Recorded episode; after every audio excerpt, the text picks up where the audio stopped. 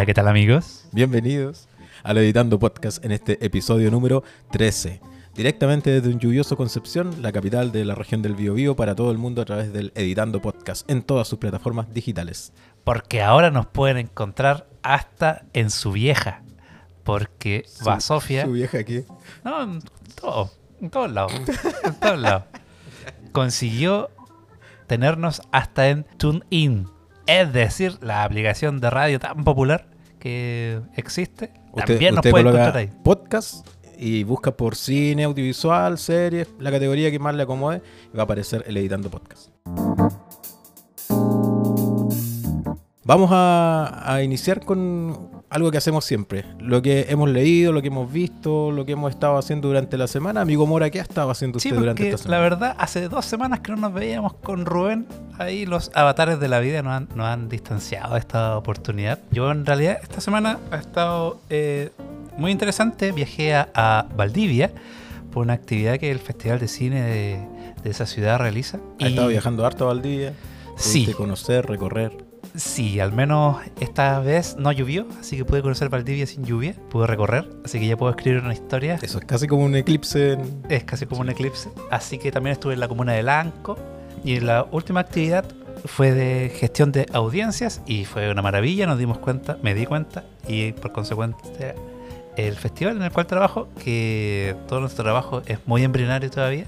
Así que ah, fue una instancia muy bonita. Y aparte de eso, bueno, eh, aproveché ese viaje para leer un libro, está, está muy entretenido, de Orson Scott Card, antes que se pusiese a predicar en sus libros en vez de escribir bien, que se llama La Esperanza del Venado. Cuento de un libro de fantasía épica que al menos ya llevo la mitad del libro y me está gustando mucho. Y aparte de eso, también estoy viendo eh, un mono chino.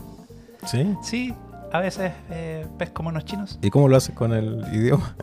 Eh, miren, hay subtítulos. Ah, ya, existe. Existen subtítulos desde hace muchos años. Eh, y bueno, de hecho lo estoy viendo en una plataforma de streaming que va a ser algo que mencionaremos más adelante. ¿Otra más? Así es. Eh, bueno, la serie se llama Kimetsu no Yaiba. Eh, Mira qué lindo te sale el chino, ¿eh? eh, bueno, eh, Kimetsu no Yaiba es, un- es una serie japonesa. ¿Qué significa eso? Es como el asesino de demonios con espada. Ah, una cosa muy- Acuática. Sí, como que la traducción, el título que- oficial en inglés es Demon Slayer, como que es la eh, traducción y está muy bonito, está muy bien animado, así que se disfruta bastante. Eh, hay un concepto que, bueno, seguramente lo copié de alguna parte, pero me gusta emplearlo bastante, que se llama eh, la experiencia kinestésica y que habla de cómo, al menos en la animación japonesa, abstraen el movimiento a tal forma de que uno se siente imbuido por este y se deja llevar de una forma que en muy pocas ocasiones la otro tipo de, an- de animación, yo creo que solo Brad Bird ha conseguido cotas, al menos de, de esta experiencia. Y en este caso, Kimetsu no Yaiba cuenta la historia de un niñito que a principios del siglo XX, aun cuando pensemos que en esa época recién Japón estaba entrando a, la occidentalización, pero mantienen aún la apariencia de un Japón más medieval. Y él, eh, este niño, descubre que su familia fue asesinada por demonios y ahí él emprende ahí una aventura para intentar que su hermanita eh, que se convirtió en demonio pueda recuperar su humanidad. Así que es, es un shonen de batallas muy típico, pero tiene un par de recursos estéticos y narrativos muy, muy bonitos. Así que si le interesa este, este tipo de series, puede ver Kimetsu no Yaiba. Es reciente, o sea, está aún en emisión, van a ser 26 capítulos y van en el 14. Yo voy recién como en el 6, así que eh, la he disfrutado bastante. Y se puede encontrar en Crunchyroll, que es una plataforma de streaming. Así que en, en eso he, he andado estos días. No he visto Spider-Man, pero sé que alguien aquí la ha visto. Pero antes tenemos que saludar a gente importante. Sí, vamos a saludar a la gente, a nuestros amigos colaboradores que nos permiten que esto se haga, se grabe y se edite y se publique en todos lados. Uno de ellos, la sala de cine Oz, que está ubicada en Chillán, en, a una cuadra de la plaza, ahí cerquita, detrás de la, de la catedral, en la calle Libertad, donde una sala acogedora donde usted puede ir a ver películas de todo tipo, revisa la cartelera, la página es cinecafé.cl y ahí puede encontrar toda la cartelera, hay 3, 4 películas por día, de lunes a sábado, así que y harto para hacer, puede aprovechar de comprar algo para comer. Es una de las, mira, aquí te voy a tirar un, un tip. A ver. Es una, yo no sé si hay otra sala de cine en Chile, cacha, en Chile, no sé si hay otra donde se permita comprar una cerveza y entrar con la cerveza a la sala de cine y sentarte tranquilamente viendo la película tomando una chelita. Eso no sé si lo hacen en Eh. Creo que no. o sea, creo que en algún momento Salas Radicales, que ya, Ya. no existe en Santiago, también permitía eso. Pero bueno, como dije, ya no existe. Así que imagínate si eres fanático del cine y además como los editando muchachos de acá, fanáticos también de la cer- buena cerveza, ahí puedes hacer ese, ese match y ver una película con una cervecita en la mano. No es malo. Así que ahí todos los borrachines y, y alcohólicos funcionales No, pueden, pero si puede ser una, una y, y nada más. Sí, tampoco es para Pueden que ir salga ahí a- doblado de a- la sala. pueden ir a disfrutar. Sí, yo, como menciono siempre, menciono a eh, The Oz y de hecho uno- unos amigos que tuvieron que ir a Chillán hace unos días, hace un par de semanas. eh, fueron a ver Toy Story a Ya. la sala de Oz y ellos habían ido hace muchos años a, a esta sala y estaban sorprendidos por el cambio y estaban ahí Qué impresionante la calidad de la imagen ahora con el proyector DCP. y todo porque Cambia. ellos se acordaban de cuando tenían solo mesitas y Ah, ya, había hace harto hace harto, harto rato que habían ido. Eh, y ahora que The Oz está ahí como siendo una sala profesional en el Sí, fondo. butacas, aire climatizado, proyector Así DCP, sonido súper- 7.1. No, vaya, vaya con confianza que ahí no, no va a defraudar. Pero también tenemos otros amigos que se dedican a hacer cosas muy mononas. Que tú los conoces muy bien. Así es, Monono Studio, un estudio de diseño y artículos de hechos a mano, como amigurumis o cosas similares. Ustedes lo pueden encontrar en Monono Studio en Instagram y Facebook y ahí podrán eh, adquirir estos productos que serán unos hermosos regalos para que ustedes queden como rey, como reina frente a su pareja. Así que Monono Studio es su opción si quiere un regalo hecho con amor y con dedicación. Y por supuesto tenemos que agradecer el espacio, este lugar súper cómodo donde cada vez eh, que grabamos nos, nos encontramos. Un lugar que nos facilita la Universidad Santo Tomás, sobre todo el área de diseño acá en Concepción. Así que agradecemos a la gente del área de diseño por este espacio que nos permite ocupar semana a semana cada vez que nos reunimos a grabar el Editando Podcast. Si quieres estudiar diseño, si te gustan los colores, si te gustan las formas, la publicidad, bueno, el diseño hoy día está en todo, así que no hay, muchas aristas a las que puedes eh, abocarte. Te va a atender muy amablemente el jefe de carrera, don Luis Tinado. Así que ahí te encargamos para que puedas venir y conocer, conocer el espacio, conocer la carrera e informarte al respecto. Sí. Eh, ¿Y tú, Rubén? ¿Cómo han estado tu- estas dos semanas? Tus viajes, tu- tus visionados, tus lecturas. Mira, he estado bien movido, pero aparte de eso, yo quiero aprovechar estos cinco minutos que me quedan para contar o para comentar un poco algo que yo sé que tú no la ves, así que ahí aprovecho a hacer una denuncia al sindicato de ñoños del mundo. ¿Cómo es posible que un ñoño tan ñoño como Daniel Mora no haya visto la serie de las cosas extrañas en Netflix? Ni siquiera una temporada, viejo. Vi un capítulo. Y- ¿Cuál viste? El primero. El primero. Obvio, obvio. ¿Y no te gustó? No me gustó. ¿No te enganchó? Para nada. ¿Por qué no te enganchó, Porque me parece eh, una serie muy manipuladora. Sí. Sí. Qué terrible, viejo. Bueno, yo soy al revés. Siempre nosotros vamos al revés. Lo que a ti te gusta, a mí no, y así nos vamos. Entonces, em, yo sí caí con la primera a full, la vimos completa, y después, evidentemente, la segunda me pasó lo que mucha gente que sentimos que, que no habían sido capaces los hermanos Duffer de mantener esta, esto que llevaban así eh, haciendo con, con mucha calidad. Y ahora la tercera, debo decir y reconocer que estoy agradecido de que hayan recuperado un poco eso, eso que vimos en la primera temporada. Mira, quiero contar algunos datos básicos porque este fin de semana que pasó, que se estrenó Stranger Things, se estrenó el 4 de julio. Y mm, ¿Ya la viste completa? Sí, por supuesto. Soy parte de los 18 millones de cuentas que ya vieron los 8 episodios eh, en el primer fin de semana. Me las Ah. arreglé de alguna forma para, para lograr eso. Y la verdad es que no se sufre tanto porque tú empiezas a ver el, prim- el primer, al menos los primeros tres episodios son una bomba, compadre. Van ahí, taca, taca, una maquinita y te entregan mucha cosa y tú te entretienes bastante. Después ya a lo mejor te cuesta un poquito más, pero cuando ya te metiste en la historia hay que terminarlo.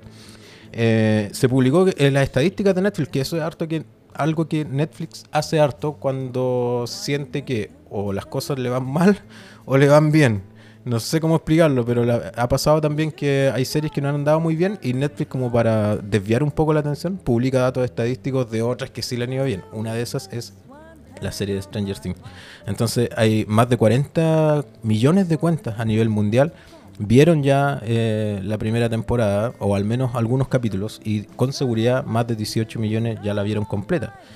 Eso hay que decir que rompe récord que Netflix tenía hasta el año, hasta este año, por ejemplo, con Beer Box, con la película, que no sé si tú la viste, no creo, o sí. No. No me, me lo imaginaba, yo tampoco. Eso sí, ahí te apaño, porque no me tincó para nada. Y a pesar de, de eso, de, de ver a- que estaba Sandra Bullock y todo, y fue bien comentada, mucha gente la vio, más de 8 millones de personas. Y después aparece la serie Umbrella Academy, que a, a lo mejor es así, no, tampoco. Esa, Esa- vi, esa sí. vi 7 de 10. Ya, 7 de 10, muy bien. Bueno, 45 millones de cuentas dentro del primer mes. Ya ahí no el primer fin de semana, sino que el primer mes, pero era también un récord bastante interesante. O tú lo piensas, cualquier productor quisiera que 45 millones de personas, eh, eventuales personas, que pueden ser más, porque tú dices una cuenta, pero a mí me pasa mucho que digo ya, tengo la cuenta y lo veo junto con mi esposa, por ejemplo. Entonces hay personas que maratonean de a dos, de a tres, y puede ser un, un bonito momento. Entonces ahí tú dices 18 millones de cuentas, pero pueden ser perfectamente más de 20 millones de personas. Ahora, explicar un poco eh, de la tercera temporada, que evidentemente como, como tú no has visto, no te quiero hacer el spoiler, como a, a mucha No, gente. No la voy a ver, así que. No, pero no diga eso. Pero mira, tiene eh, una de las cosas entretenidas que tiene son los guiños a la cultura pop, sobre todo al cine del- de los años 80. Y hay una lista de películas. Yo, a medida que iba avanzando la, la serie, iba anotando en mi teléfono películas que yo encontraba que podían ser referencias. Algunas las tuve que googlear porque evidentemente no soy tan cinéfilo como Don Mora. Pero mira, ap- aparecen eh, referencias a Red Dawn, que es eh, una película que la tradujeron al español como El Amanecer Rojo, porque el pueblo donde ah, suceden estos eventos extraños es, llegan muchos rusos. Y en esa película, en el año 84, se plantea más o menos esa temática. Es un pueblito chico de Colorado, en Estados Unidos, donde hay una invasión y aparece un ejército ruso y invaden ese pueblito en especial de Estados Unidos. Hay otra referencia a los, chicos al inicio de la temporada, van a ver una película de George Romero, El Día de los Muertos Vivientes. Y eso también da pie a lo que viene después en la serie. Pero además hay referencias claras, evidentes a Volver al Futuro. Aparece, de hecho, es como una especie de metacuento ahí entre la serie y la película.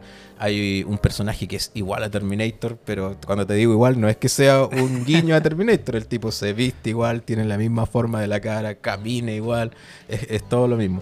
La historia sin fin. Hay un, un- un- un episodio donde se canta la canción, no tiene nada que ver con el resto de la historia, o bueno, sí, se hace como una especie de quiebre ahí, se usa, pero igual es entretenido, o sea, para el que ya está metido en la historia, para otros puede ser medio, ya tú sabes. Magnum, la serie televisiva, el, el policía principal ahí, el, el jefe Hopper, eh, se saca el, uniforme de policía y se pone una guayabera y empieza y como que se transforma. Para los que a lo mejor ya vieron la, la- tercera temporada completa, van a hacer, pueden hacer esa relación. El tipo al cambiarse de ropa cambia también su manera de, de ser, porque ya pasa de ser como el policía correcto a ser este investigador así como que no, no le importan las reglas, no importa cumplir, le interesa solo llegar a su objetivo. Y así, varias más. eh, no me quiero tampoco extender en el tiempo, pero quiero decir que si alguno ya la vio, nos, nos deje los comentarios, nos diga qué les pareció. Ah, se publicaron en la semana dos críticas bien grandes, digamos, una de Ernesto Garrate en la revista Weekend del Mercurio, donde dice que no le gustó para nada, que la serie se concentró en los efectos especiales y que le da lo mismo la historia. Y, hay o- y por el otro lado están los otros como Daniel Olave que dice, "Oh, la serie es la mejor, la tercera temporada es la mejor de todas. Entonces está súper polarizado el comentario, así que para tener una opinión, qué mejor que verla, por cierto. Así es. La Eso. verdad es que um, a mí no me interesa. Encuentro súper manipulador que usen tanta referencia. Encuentro bastante vacía en ese aspecto. Pero si, a usted, encanta. pero si a usted le gusta, disfrútela, véala en, en un día y, y no hay problemas. Y a propósito de esto, quiero hacer un invento en este episodio y quiero que escuchemos un tema musical, viejo. Eh, bueno, No esperemos que, sirve para descansar la garganta. sí, Sí, así Esperemos que, que lo- la- les vamos a dejar con un tema musical. esperemos que los algoritmos no nos castiguen por esto, pero disfrutémoslo. Vamos a aprovechar.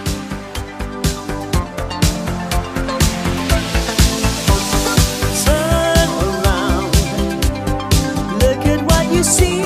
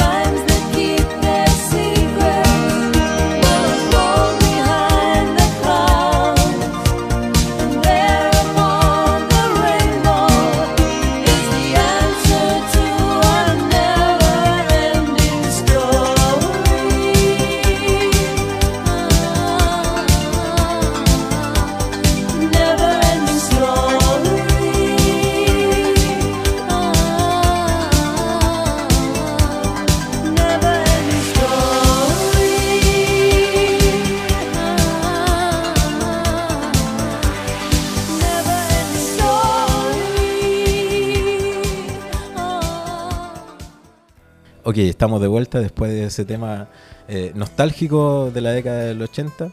Y ahora vamos a, eh, bueno, primero invitarles, invitarles a que puedan revisar las redes sociales del Editando Podcast. Estamos en Instagram como Editando CL, estamos apareciendo también en Spotify, en las demás eh, plataformas digitales de podcast. Y nos puede dejar comentarios, aportes, sugerencias. Quiero agradecer también a todos los que ya se han tomado un tiempito para escribir.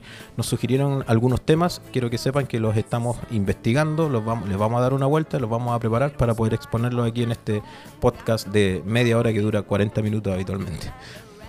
Y vamos a pasar a nuestro tema central, que, que dice relación precisamente con esto. Aprovechamos del tema de Netflix para colgarnos de algo más grande todavía que está sucediendo, que es el lanzamiento de la nueva plataforma de streaming HBO Max. Y a raíz de eso, Daniel Mora en una discusión muy acalorada en las oficinas editando me dice, necesitamos hablar del tema streaming. Así es. Eh, lo cierto es que ya desde hace um, unas semanas, un par de meses, es que um, todo el tema del streaming ha, ha estado en boca de todos. Y um, ayer, ayer 9 de julio, por si esto lo escuchan en, en el futuro, eh, Warner Media presentó su nuevo servicio de streaming HBO Max. ¿Por qué Warner y HBO? Bueno, porque HBO es parte de Warner y todo este conglomerado. Parte del conglomerado. Y para mí esto fue de verdad un eh, pisotón fuerte, una entrada ahí dinámica por parte de Warner y este servicio. eh, frente Fue un bombazo, sí. fue un bombazo y y de verdad va a cambiar un poco todo lo que estaba intuyendo en esta eh, guerra de streaming. Porque tenemos a los dos, tenemos a Netflix, que en el fondo es, es el rey indiscutido en este momento, Hasta ahora al menos. hasta ahora. Y el que causó su siguiente remesón fue Disney Plus hace un tiempo atrás y que todavía no, que se no aparece. anunció en abril, pero que está, Está anunciado pendiente. para diciembre de 2019 en Estados Unidos. Y, mm, y, y aun cuando hay varios servicios, eh, también se anunció lo de Apple TV, pero nunca eh, se planteó como un competidor directo. Pero ahora con HBO Max, de verdad, eh, se ve que el futuro está muy interesante. ¿Por qué tan así? Principalmente por Friends. A- a- es impresionante el nivel de devoción que existe por esta serie y cómo, de hecho, fue noticia el año pasado o antepasado, cómo Netflix tuvo que pagar una millonada para poder Sí. mantener un año más sus derechos de exhibición. Y HBO Max, Es de las, la serie más vista de la plataforma. Ellos lo han reconocido. así es. Y HBO Max se asegura tener los 236 episodios de esta serie a partir del 2020. Y de hecho Netflix ya se des- está despidiendo de ella y, y publicó en Twitter ahí. A fines de 2019 sería todo para los que ven Friends en Netflix. Aprovechen de verla ahora, reverla. Exacto, y para mí de verdad está muy interesante lo que, lo que ocurre aquí. Pero creo que también es interesante ver un poco el recorrido de todo esto y cómo es que llegamos a este punto. Netflix pensemos que lleva 22 años existiendo como empresa, aun cuando su servicio de streaming comenzó el 2007. Ellos comenzaron ahí muy tibiamente, ofreciendo un servicio, por así decirlo, de video bajo demanda, pero prestando DVDs y VHS. Eh, y lo interesante de Netflix y cómo este invento, esta empresa eh, ha sobrevivido tanto tiempo, va en el hecho de saber leer y saber navegar la ola de acontecimientos que van ocurriendo a su alrededor. Ellos desde antes de su lanzamiento del servicio de streaming, ya estaban pensando cómo poder abordar este nuevo, esta nueva plataforma de video a través de Internet. Lo cierto es que en un principio la tecnología no los acompañó. Ellos pensaron ahí en inventar un sistema, eh, una cajita que permitiese descargar la película durante la noche y, y luego ahí el, el suscrito, el suscriptor pudiese verla al día siguiente. Eh, como tuvimos que hacer todos nosotros que descargamos En la época películas. de la internet con modem. Exacto. Y de hecho, Netflix en sus primeros cinco años eh, no obtuvo beneficios. Es por eso que se cuenta el mito, bueno, no es mito en realidad, se cuenta la historia de que su creador fue a Blockbuster a venderle la idea del Mm. servicio de internet. Y el tipo visionario, le dijo no, no, no me interesa. Y esto es lo más, lo más divertido porque eh, Hastings, no me acuerdo el, nombre de este creador, va tres veces a venderle el pitch a Blockbuster. O sea, ya, una vez como que, oh, qué poco visionario. Pero tres veces. Y de hecho, lo, en, en esta venta ni siquiera querían mantener el nombre de Netflix. Ellos estaban dispuestos a convertirse en blockbuster.com y ofrecer este servicio de streaming. Y Blockbuster dijo, no, ¿Para No. qué? Reed, Hastings. Sí. Reed Hastings, exacto. Eh, entonces, bueno, y de hecho, la parte de mito se dice que eh, Hastings quiso crear Netflix porque tuvo una deuda de 50 dólares con Blockbuster porque se atrasó en devolver un VHS. Bueno, eso es un mito, así no, no- todas las partes donde en ley eh, dicen que en realidad no es verdad. Pero, pero la historia es muy buena. Eh, y visto lo visto, vemos cómo Netflix ha sabido entenderlo. Eh, pensemos que YouTube comienza el 2006 con este, esta idea loca de estos tres amigos y um, ellos tuvieron un momento eh, que consiguieron capital de inversión de 11 millones de dólares. Y, pero YouTube, tras un video eh, que se presentó en el Saturday Night Live, Night eh, se convirtió en un éxito de la noche a la mañana. Y el problema, amigos, es que estaban pagando un millón de dólares por los servidores. Entonces, eh, al cabo de un año, YouTube iba a morir, A quebrar. iba a quebrar. Pero claro, ahí Hastings y su equipo también vieron cómo YouTube estaba consiguiendo entrar en esta dinámica del video por streaming. Bueno, Google, y YouTube se salvó porque Google los compró por una cifra de 1.6 billones, 1.6 mil millones de dólares en Un español trillón de... un trillón de trillones. Porque pensemos que un billón ingleses son mil millones en Latinoamérica. Una cifra astronómica para esa época. Y lo cierto es que al cabo de un par de meses, la valoración de Google ascendió en 2 mil millones de dólares. Entonces, esa cifra astronómica la recuperaron inmediatamente. Así que eh, ahí también, a finales del 2017, entra Hulu, que es como el tercer participante, aun cuando en Latinoamérica no sea conocido Sí. ni muy popular. Y frente a todo esto, Netflix entendió su modelo, lo cambió y presentó esta eh, suscripción. Así que Netflix y YouTube han sido los que han redefinido eh, todo lo que tiene que ver por video en streaming. Lo cierto es que Netflix ha sido el más inteligente. YouTube, pese a que genera una camionada de dólares a Google y que sea el segundo buscador más utilizado actualmente, le cuesta generar ingresos. O sea, cuesta ma- no sé cómo estará en sus resultados financieros. A diferencia de Netflix, que arroja beneficios multimillonarios trimestre a trimestre. Así que Netflix en esa primera época se convirtió en el sueño eh, dorado para todos los seriéfilos, cinéfilos, porque podíamos encontrar en un solo lugar todo. Tú parece que dijiste el otro día, es increíble como nos ha aburguesado. Exacto. En el episodio anterior, de hecho. Porque ahora uno se acostumbró y dice, abre Netflix y poco menos que si no está en Netflix, ah, no existe, no lo veo. Yo cuando yo tengo Netflix desde eh, desde que se internacionalizó eh, con House of Cards. O sea, Mm. vi los dos primeros Sí. episodios que fueron los pasó- gratuitos y de ahí me suscribí. Y yo me acuerdo que en una conversación con eh, el despreciable Jorge Mesa, no, el amigo Jorge Mesa en Balmaceda Arte Joven, eh, yo le hablaba de Netflix y creo que estábamos los dos también. No, no, y él decía, ya, pero está. Y menciona una película recientemente estrenada. Mm. Yo le dije, no. No, Ah, entonces la cuestión mala. Y ahora vemos que Netflix está en todos lados, es ubicuo, si no está en Netflix la gente no lo ve. Pero poco a poco, este sueño en el cual muchos abandonaron la piratería de, o de forma eh, seria, por así decirlo. No sean piratas, por favor. no validamos la piratería. Ahora se está fragmentando. Mm. Yo hice un ejercicio rápido y conté eh, ¿Cuántas plataformas? cuántas plataformas hay, más o menos, eh, y de libre disposición para todos los latinoamericanos al menos. Y hay 11. Yo recuerdo también en el sitio, en editando.cl, eh, publicaste en algún momento una entrada que se llamaba algo así como los, los otros Netflix, Exacto. donde también habían contenido y la gente podía buscar otras cosas, digamos. Precisamente. Aquí, y este es mi listado, que se extiende a 14, pero ya voy a explicar por qué. Vamos Eh, con el listado. Sí, primero está Netflix, evidentemente.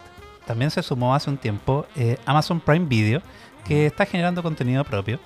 Está muy interesante. Y tiene Seinfeld, que cumplió 30 años de su eh, término, hace, o 20 años de su término, sí, ayer. Eh, YouTube Premium, que también generó contenido eh, original, creo que ya lo dejó de lado por ABC motivos. HBO Go, Movie, que es un servicio de plataforma, de servicio de películas de mejor calidad. de películas que ofrecen un catálogo de 30 películas donde cada día se suma una y se Y resta sale una. otra, sí. Es muy interesante, yo la he tenido un par de meses. eh, así que a los que les guste un cine mucho más profundo, está Movie, está Crunchyroll, esta plataforma de anime, que um, tiene varias series en simulcast, o sea, se Ya. estrena en Japón, al- a las pocas horas está ya disponible aquí con subtítulos y todo, además de un catálogo de ¿Subtítulos en español? subtítulos en español. Sí, mira, eh. Está nuestra honesta onda media, onda media. que sí. hay que considerarla como un servicio de Y hay streaming. mucha gente que todavía no la conoce. Ahí yo- publicamos en el sitio apenas se- apenas salió, digamos, se dio aviso. Eh, es la plataforma para ver cine chileno y producciones chilenas en general. Y hay que sumar a eso la del Consejo Nacional de Televisión, que también tiene cada contenido que ellos han ido apoyando con financiamiento. Está disponible en streaming también. Está la mencionada Hulu, que bueno, no se ocupa tanto de Latinoamérica, porque está geos eh, en Estados Unidos. Filming, que es una plataforma española que ofrece, a bueno, no solo un catálogo español, sino igual a un- alguna otra serie. Está Poirot, esta adaptación de eh, historias de Agatha Christie. Y aquí ya empieza como la cosa más menudita, que es Fox Premium, Movistar Play, Claro Video, que también ofrecen su catálogo, no son tan grandes como Mm. los mencionaba anteriormente, pero aquí podemos ver que existe un abanico impresionante. HBO Go. Está HBO Go, eh, y de hecho, investigando esto, en Estados Unidos hay un sinfín, lo cual Mm. habla de todo esto, está, está Starlight, está CBS All Access, que es la que presenta Star Trek Discovery, que es parte de Netflix, pero arreglos que hacen ellos. Entonces, Mm. Claro, ve- son, son derechos de exhibición que se tienen por país, digamos. Exacto, y de hecho es gracioso lo que pasa con Netflix porque o con HBO, porque en España series como eh, Juego de Tronos estaban eh, di- eh, disponibles en HBO, pero también lo tenían en su momento Movistar. Entonces generan- generaban ahí uno- unos choques graciosos. El asunto es que ahora eh, con HBO Max eh, las reglas van a cambiar. El catálogo de plataformas que acumula y HBO Max es muy interesante y de hecho a mí me emociona bastante porque tiene, por ejemplo, eh, New. Line Cinema, DC, la serie de DC Entertainment, CNN, TNT, TBS, de, de CW, que este serie, el canal más juvenil que tiene, donde están las series de superhéroes, Eh, Turner Classic Movies, El TCM, clásico TCM, no confundir. eh, Cartoon Network, también está Crunchyroll, la que ya mencionábamos, Sí. entonces eh, y Adult Swim. Adult Swim y también todo el catálogo de HBO. Entonces, si a mí me hacen elegir, yo me yo Entre elegiría HBO Max y Netflix. yo me estaría quedando con Netflix. O sea, con Oh. no, hay un error. Me estaría quedando con HBO Max porque al menos el catálogo me parece mucho más interesante si mejoran la plataforma de Crunchyroll y la integran de la misma forma en que está ahora, se convierte en un eh, servicio sumamente interesante, sumamente llamativo, porque piensen, van a tener todo Juego de Tronos ahí disponibles para ustedes. En el trailer se, es lo primero que muestran. Sí. Cuando-. Y Friends. Y Friends. Eh, esos son los caballos de batalla. Eh, también está el príncipe del rap. Que Entonces, para también mí, va a salir de Netflix porque que- está también completo, pero va, va de despedida, digo. entonces, para mí eh, HBO Max ahí- a mí me puso eh, eh, emocionadísimo, debo reconocerlo. Y porque Netflix, evidentemente, si nos damos cuenta, entendió que las cosas estaban cambiando, que la, la pelea se le venía difícil y por eso ya desde hace muchos años que está apostando muy firmemente por el contenido propio. Original Netflix. Original Netflix, con todos los matices que tiene esta etiqueta. Eh, entonces, ahí está la apuesta de Netflix. Por eso eh, vemos toda esta eh, mar de series que están eh, y películas Sí, que están sabes produciendo. que tú diste con algo igual, dijiste entre, entre medio esto de mejorar la plataforma. Eh, no hay que olvidarse que esto es parte de, o sea, HBO se va a integrar a esto, porque es parte del, del conglomerado, del holding, digamos. Y algo que sabemos y experimentamos, sobre todo con Juego de Tronos, es que la plataforma streaming de HBO Go, cada vez que queríamos ver un episodio en tiempo real de Juego de Tronos, se caía. No era capaz de soportar la cantidad de usuarios colgados de la plataforma streaming. Entonces, uno de los retos clave que tiene HBO Max es, de partida, generar esta, esta plataforma y mejorarla. Porque si, si ya tenían problemas solo con Juego de Tronos, imagínate con usuarios alrededor del mundo tratando de ver al mismo tiempo El Príncipe, el Rap, Friends o cualquier otra cosa, Sí, los porque contenidos de TBS, lo- etcétera Lo que no Evidentemente puede- no va a funcionar. Sí, porque lo, lo que no se puede negar es la plataforma que tiene Netflix a, ni- a nivel de, eh, servicio. Sí, Así yo de- creo que a nivel de desarrollo Netflix les lleva pero cancha tirilado por mucho, o sea, a tres a- pueblos a- adelante. A, todos. o sea, Eh, si no- usted ha usado Amazon Prime Video, se va a dar cuenta de que Sí. eh, horrible. A mí me carga. claro, Lo tuve el periodo de prueba y un, un mes más. Eh, y es muy desagradable el poder encontrar cosas. HBO, ni qué decir. Crunchyroll se cae a veces, como que no funciona tan bien. Ya mencionaste todo lo de HBO. Em, entonces, por eso yo creo que la gran inteligencia de Hastings ha sido poder ir identificando eh, los, los vientos de cambio que van a ocurrir. O sea, pensemos por qué eh, Netflix, o sea, por qué Spotify está apoyando tanto eh, los podcasts actualmente. Claro, porque saben que para allá va la cosa. Y por qué eh, no tienen que pagar derechos. Claro. Por eso, porque Spotify apenas tiene beneficios trimestre a trimestre, eh, porque todo el pago de derechos que tiene que realizar por las canciones que se emiten. Es contenido finalmente que les llega, pero Sí, pues, gratis. Y, to- Eh, y eh, todos estamos a- ahí subiendo podcasts a Spotify. y aportando a ese contenido y a la y, plataforma. y por eso ellos lo, lo aprovechan. Lo mismo está haciendo Netflix. O sea, está apostando por contenido original para poder ya cautivar por su propia agenda. Yo quisiera plantearte una pregunta, porque a raíz de esto ya tú nombraste varias, bueno, casi todas, eh, incluir ahí Apple TV, que, que si bien es cierto no está todavía bien firme, digamos, pero ya se anunció la producción de ciertas películas con, con equipo y todo. Eh, ¿Se acaba con esto? Yo, yo no lo veo así, pero ¿se acabará con esto el tema de la aparición de plataformas de streaming? A mí me parece que vamos en una, en un, en una rueda así dándole vuelta y eh, cada vez van a aparecer más plataformas. ¿Y qué impide que, por ejemplo, no sé, por el día de mañana Netflix se divida en Netflix Kids y Netflix eh, adultos y cada plataforma saque sus subversiones y nos sigan sacando plata? Luego la versión con pago, la versión gratis, HBO ha- haga lo mismo, en fin. Eh, ¿Cómo ves tú ese, ese futuro? Yo creo que estamos entrando en una burbuja. Así como estuvo la burbuja. de las punto .com, de las punto com, Sí. etcétera. Porque todos están subiendo al carro de Netflix. O sea, aquí ya lo hemos dicho, Netflix es el adalid de esta revolución. Eh, y evidentemente en algún momento esto va a explotar y van a quedar Mm. solo un par. Eh, todos están creando sus servicios. O sea, ya mencionamos Disney Plus, que también está muy interesante. Tiene muchas cosas. O sea, va a estar todo lo de Marvel y, y eso ya va a cautivar a mucha gente.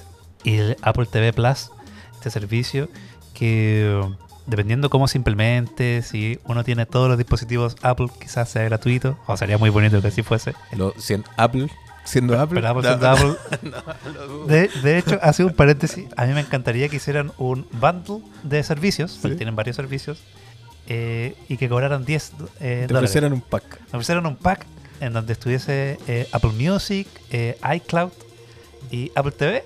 Y con eso serías feliz. Yo sería feliz y pagaría feliz 10 dólares o 20 dólares.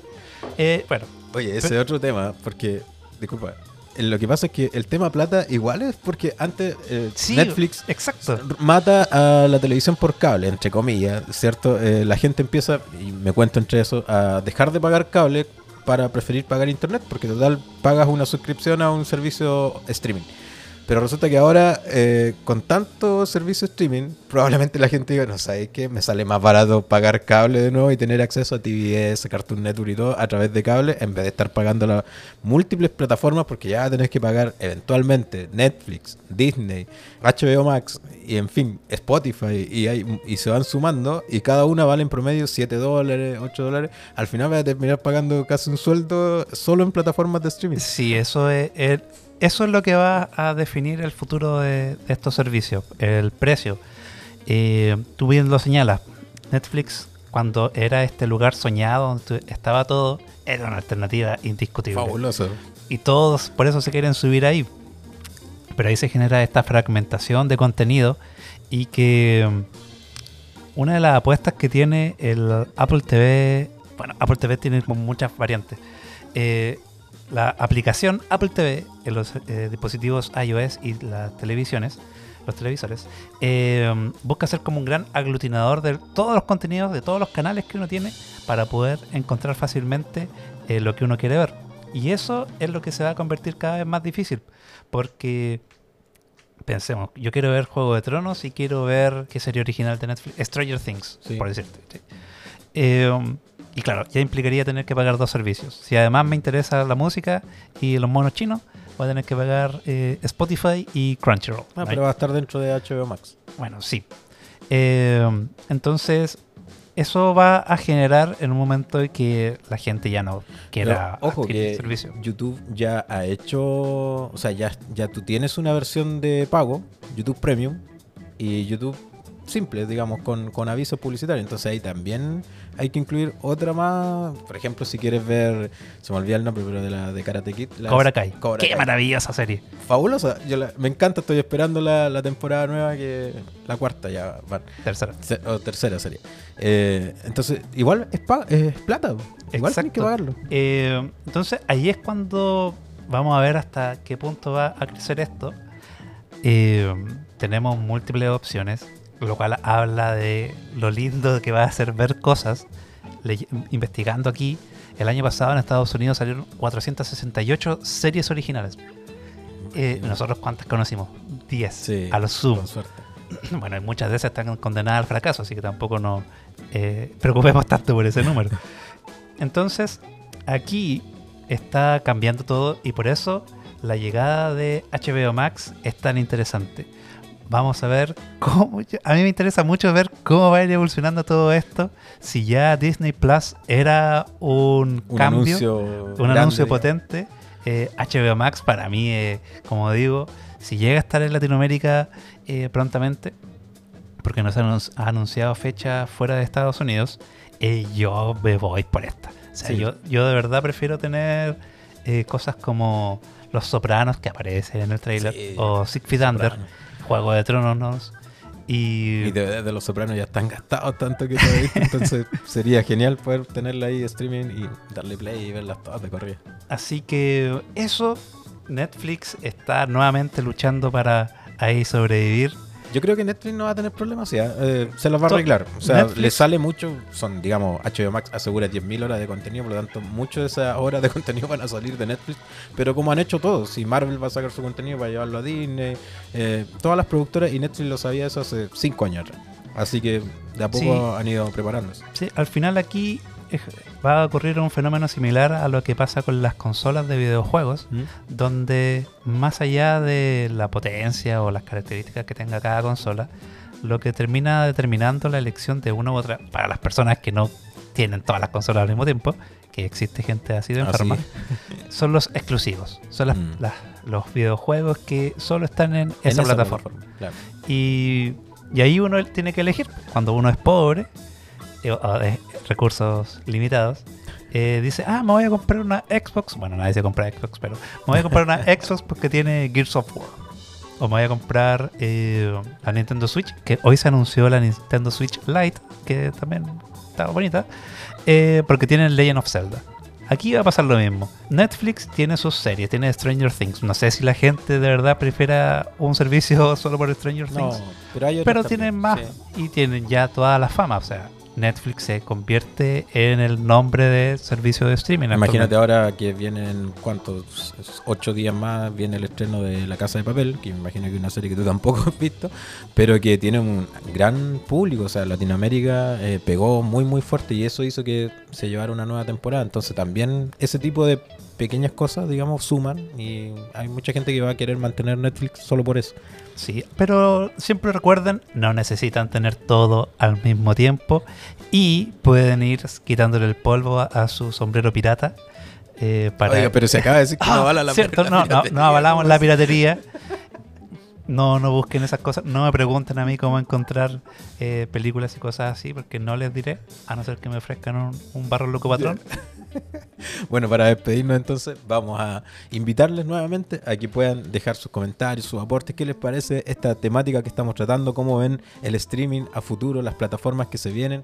¿Van a ustedes pagar por todas las plataformas? ¿Van a ser capaces de, de destinar de su sueldo al menos un 50% para pagar todas las plataformas que se vienen? Déjenlo en los comentarios, nos pueden enviar audios también a través de Instagram, a través de Facebook, en fin. Nos despedimos entonces, les agradecemos a todos, don Daniel palabras al cierre. Pórtense bien, sean buenos. Edúquense eh, lo más que pueda. Edúquense lo más que pueda. y que Dios los respete para que lo respete y que Dios los ampare. Ya, nos vemos. Eso, chao.